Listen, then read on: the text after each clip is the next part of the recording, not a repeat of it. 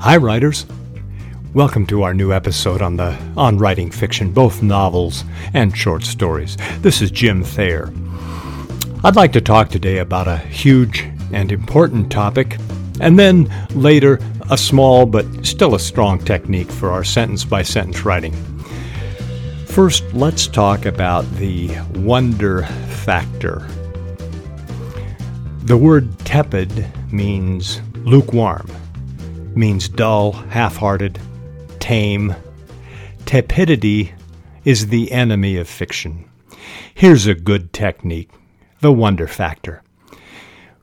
We should constantly give the reader something to wonder about and even to marvel at, not just in the novel's large elements such as its plot and major characters, but in other characters and the settings and the actions, and in the paragraph by paragraph descriptions. This thought comes from remembering going to the state fair when I was a kid. Uh, my mom and dad would take my brothers and sister and me, and it was so exciting. I was like a terrier at the end of a leash. The sights and sounds and the smells and the lights and the crowds, all the movement, everything swirling together. A main attraction at the fairs was that we never knew what we'd see there. The fair was out of the ordinary, things we didn't come across in our uh, in our daily routine the rest of the year. Of course, that's why we go to fairs. Not just the huge hogs and the goats with the big horns and the world record pumpkins, but also the weirder stuff, the with a win a plate by throwing a quarter booth the odd food made of fried dough and whatever, whatever else the cook found to throw in. And most of all, the midway attractions such as the Fun House. What a spooky and wonderful place. Remember them? We'd enter the dark fun house and there'd be tilting floors and dead ends and blasts of air and skeletons suddenly lighting up There'd be spooky sounds, and the best of all was the mirror maze. And it was all outside our everyday experience. The reason a carnival or fair is so attractive is that it's, it's not our normal life. One of the reasons novels featuring circuses and fairs are so interesting is that anything and anyone can show up. And it won't just be ordinary characters. Oh, there are some wonderful circus and carnival novels. I've ho- I hope you've read Something Wicked This Way Comes by Ray, Ray Bradbury, Night Circus by Erin Morgenstern, Water for Elephants by Sara Gruen, uh, Nightmare Alley by William Lindsay Gresham, Joyland by Stephen King, and Bag of Bones, also by Stephen King. I've read and enjoyed all these novels, and a main attraction is that the plots are centered around a circus or carnival or fair, and there's a parade of odd people and odd settings and odd events created by the authors.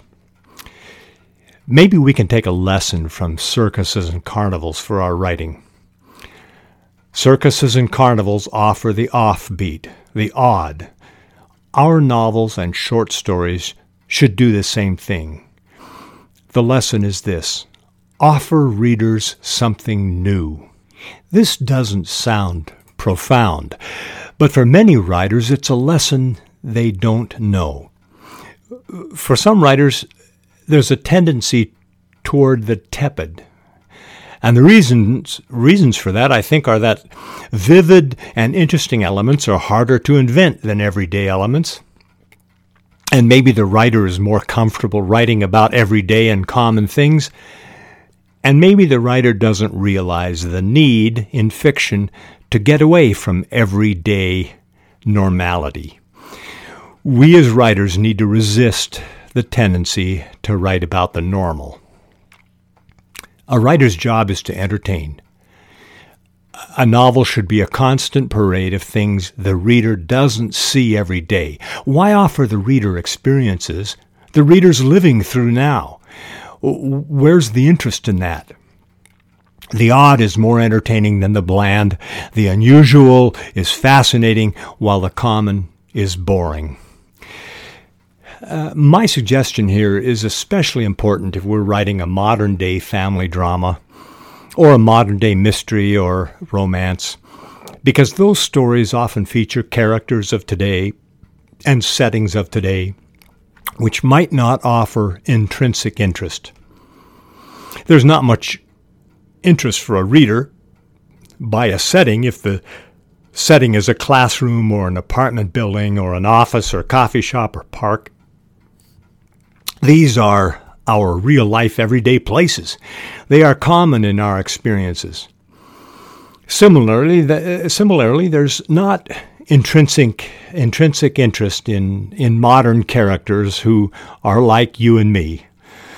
The parents, the the siblings, the boss, the boyfriend, the police officer, the executive, modern day people just like you and me. Where can we writers offer the reader interest? Where can we give the reader a new experience? How about in three areas? Characters, settings, and experiences. Let's talk about characters first. And as the first part of that, the description of the character. A human is a human, and it's easy to use default descriptions honey blonde hair, wild blue eyes, and a notch in her chin.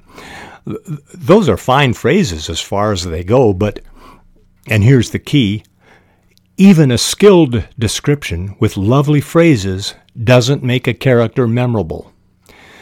Uh, sharp, writerly phrases for a dull character still results in a forgettable character. Norman Normal and Abigail Average cannot be made memorable, doesn't matter how long we look at the thesaurus. A novel has many characters. For minor characters, descriptions are needed, but not long ones. A good way to, to, to describe a minor character is the add a scar technique. Instead of a lengthy description, give minor characters a vivid aspect to their appearance, something the reader will remember a character would be memorable were he to have something unusual about him, such as a scar. Smith always appeared to be grimacing because of a livid scar that ran from the corner of his eye to his chin, which pulled down his lips on the right side of his face. Well, that's vivid and a memorable image. Or give her a tattoo of a red bull on her thigh, half hidden by her skirt or a finger with no nail, or a laugh that sounds like a stick dragged along a picket fence, or a three carat diamond ring, or a miniature dachshund she carries in a tummy pack, uh, a limp, or a vivid spray of freckles across her nose. An, an ear that's missing its lower half, or for or odd eyes, which is one blue and one brown. Give the reader something to wonder about in your characters. Uh, we can't give every character a scar, as tempting as that might be, because a writer doesn't want to be repetitive, but maybe a character always has a flower pinned to her hair. Another character limps. Uh, another character has a walleye where one eye looks straight and the other looks off to the left. Another character grins all the time, even though she has no earthly reason to grin. It's just her default expression. another character has a red birthmark on her neck in the shape of a flower. These little vivid additions to characters are things the reader remembers. They're out of the ordinary. They work very well for minor characters in a novel that has a lot of characters, and they work for, for our major characters. And the second area where uh, characters can offer more interest and get away from the tepid, and we, uh, we apply the wonder factor, isn't just for physical descriptions of, of characters, but how about the characters' backgrounds? We can apply the wonder factor here too. Give the readers something to marvel at something to remember. Um, a key for most of us is to avoid lending our own backgrounds to our characters. Unless we were in the French Foreign Legion or landed on the moon or climbed Mount Everest, our backgrounds likely don't have enough juice as a background for our characters. I'm an example. Uh, I'm a novelist and a lawyer. I have a wonderful family, and I was raised by, a, by terrific parents. Nothing horrible has ever happened to me personally, knock on wood. The trouble the trouble that is at the heart of fiction has eluded me. Not that I'm complaining. There's nothing in my background worthy of fiction. I shouldn't base a character on me or any of my relatives or friends who come to mind. You may be the same way. Actually, I, I hope you are. We writers should remember our story is fiction. We can invent backgrounds for our characters that readers will find highly interesting. That'll be another fascinating aspect of our story. It's the wonder element. Uh, every element in our novel or short story should be interesting, including our characters' backgrounds. Maybe we don't need uh, to, them to be a French foreign legionnaire, but how about your character being a large animal veterinarian, also known as a horse doctor, or a Las Vegas casino blackjack card counter, or a, a, dancer in cruise ship shows. Uh, how about having him be one of the designers of the Burj Khalifa in Dubai, the tallest building in the world? Or, or how about uh, her being a, a cellist in the city's best string quartet? Or the owner of a fireworks manufacturing plant. We should add pop to our story with characters' interesting histories. And of course, let me add this caution. Uh, a background, no matter how fascinating, is backstory, and there shouldn't be much of it in our story. Readers want mostly to know what will happen, not what has happened. And certainly don't place this background in the first pages of our novels. And this same technique, the wonder factor, applies to settings.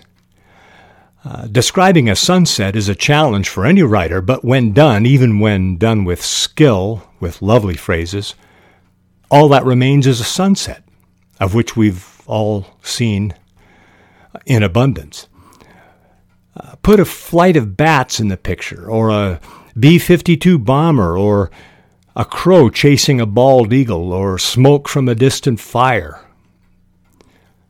Uh, in a living room, if, if you must have a scene in a living room, uh, sure, have the sofa and TV, but also put the owner's, what, collection of World War II bayonets in a glass case near the TV, or a, or a cage of naked mole rats near the hallway, or, uh, or the son's science project involving two dozen glass tubes, and a gyroscope.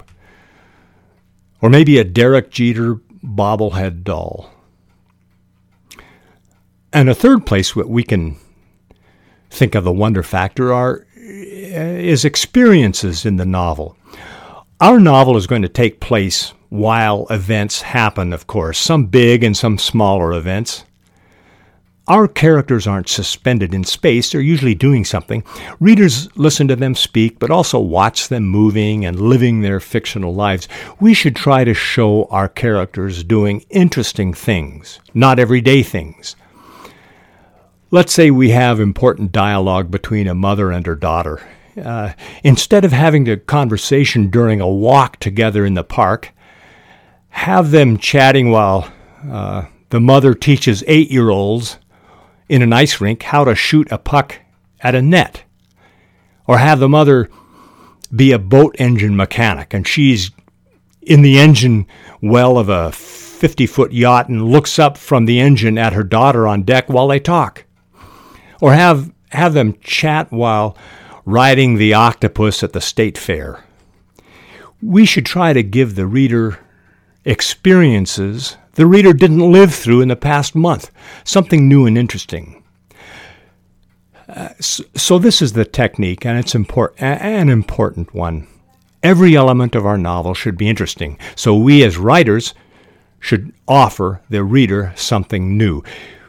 We should write about the fresh and the novel and the wonderful. Let the reader see and hear things and meet people she won't see and hear and meet tomorrow in her office cubicle or at lunch at Subway or, or in her living room under the reading lamp we should give these elements some thought and reach for something new and odd and interesting. Not just things we've been living through this past week. We should entertain our readers by ramping up all the aspects in our story. That's the wonder factor. And by the way, the most entertaining story about state fairs I've ever read is by Jean Shepherd the story is titled County Fair, and it's in his compilation of short stories titled Wanda Hickey's Night of Golden Memories and Other Disasters, which is also the funniest book I've ever read. Let's go from a big topic, the wonder factor, to a small technique, but it's a good one. We should avoid sentences that signal inertia to the reader that signal stillness. Uh, sentences that signal inertia often include the verbs sat and stood. What's wrong with these sentences? Adams stood at the tavern's bar. Julie sat on the wing backed chair. At the edge of the open pit mine, Joffrey stood with his safety goggles in his hand. William sat in front of the prisoner. The problem is the use of sat and stood as the verb. They telegraph inertia, and the reader isn't going to have anything interesting to watch. That's what those verbs, sat and stood, indicate. I've mentioned before that all novels need intense scenes of action. All novels, yes. Even literary novels, even women's novels, even romances, even novels where a big theme is a big theme is important to the story, and even novels filled with wonderful dialogue, such as those written by writers famous for their dialogue, such as Jack Higgins, Judy Blume, Barbara Kingsolver, Elmore Leonard, Toni Morrison. Action is usually the most interesting element of a novel for readers. They get to watch running, sneaking, fighting, skulking, jumping, racing, stalking, climbing, falling, chasing, lifting, pouncing, and dozens and dozens of other actions.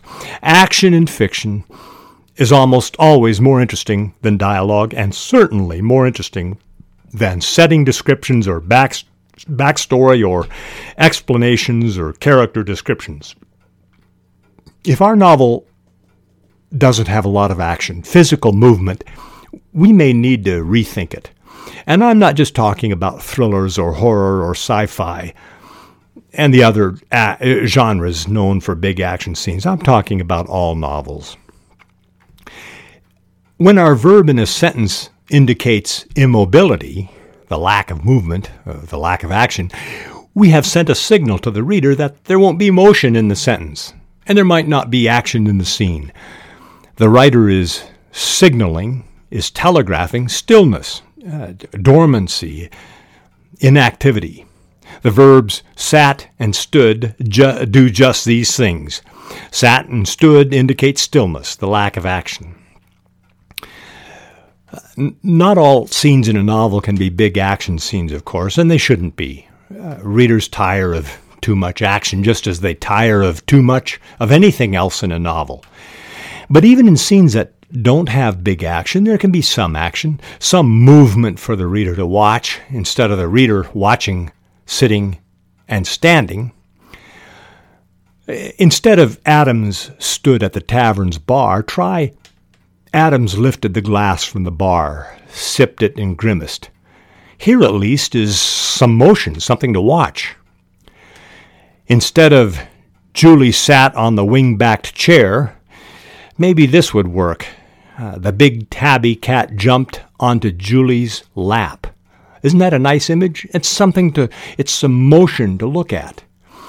Instead of At the edge of the open pit mine, Joffrey stood with his safety goggles in hand. This would be better. His lips pressed together and his hands squeezing the safety goggles, Joffrey stepped to the edge of the open pit mine. There's something to watch. Instead of William sat in front of the prisoner, this w- would offer some action. Carrying a scepter, William approached the throne, and a guard knocked the prisoner to his knees. Oh, that's so much better. Something to look at. So we writers should question our use of sat and stood. Can we come up with action, something for the reader to follow, even a small action, rather than standing and sitting? Those two verbs, the sat and stood, should be alarm bells in our heads. Alarms that warn us to look for something else, some other verb, something interesting to watch. Let's change the subject, but a, a, another aspect of weaker writing. Listen to these phrases from novels I've read recently. These phrases were such clangers that I made a list. Listen to these. Amanda looked distraught. Alex looked confused. John looked tired. Ellen looked appalled. she, she looked thoughtful. She had a look of alarm. He looked pensive. He made a very amused face. He looked thoughtful. Did, I, that's the second time I said that. Well, I read it twice. There it is. By writing these phrases, the author has defaulted to telling rather than showing. And phrases such as Amanda looked distraught doesn't create an image for the reader. The writer is essentially asking the reader to form an image of a face with a, an expression uh, one of being distraught. That is, the writer is asking the reader to work, and the reader won't likely do it. And so the character's facial expression remains a blur in the reader's mind. The writer's job, our job, is to create images for the reader, and with the phrase, Amanda looked distraught, the writer's given up on her job. Instead of Jones gave her a startled look. Wow, that's bad. Try this. Jones's eyes widened. Or this. Jones gasped. Or Jones half stepped back. Or or Jones said Jones said, comma quote, wow. The idea here is to avoid phrases such as Smith looked alarmed, or Smith looked tired, or Smith looked apprehensive. They're weak phrases of telling rather than showing, and, and they don't create an image for the reader. My cat Jack just jumped onto the desk. I wonder what he's been up to this morning. Uh, well, I don't wonder. When I was in Africa, I learned that adult lions spend 80% of their time resting or sleeping. 80%. But lions are Tasmanian devils compared to Jack. I spoke about inertia earlier in this episode. Look the word inertia up in the dictionary and you'll see Jack's picture. But I know what's going on. It's two minutes to noon and Jack wants lunch, so here I go down to the kitchen. I'm glad you were along for this episode. Until next time, this is Jim Thayer. Please keep tapping those keys.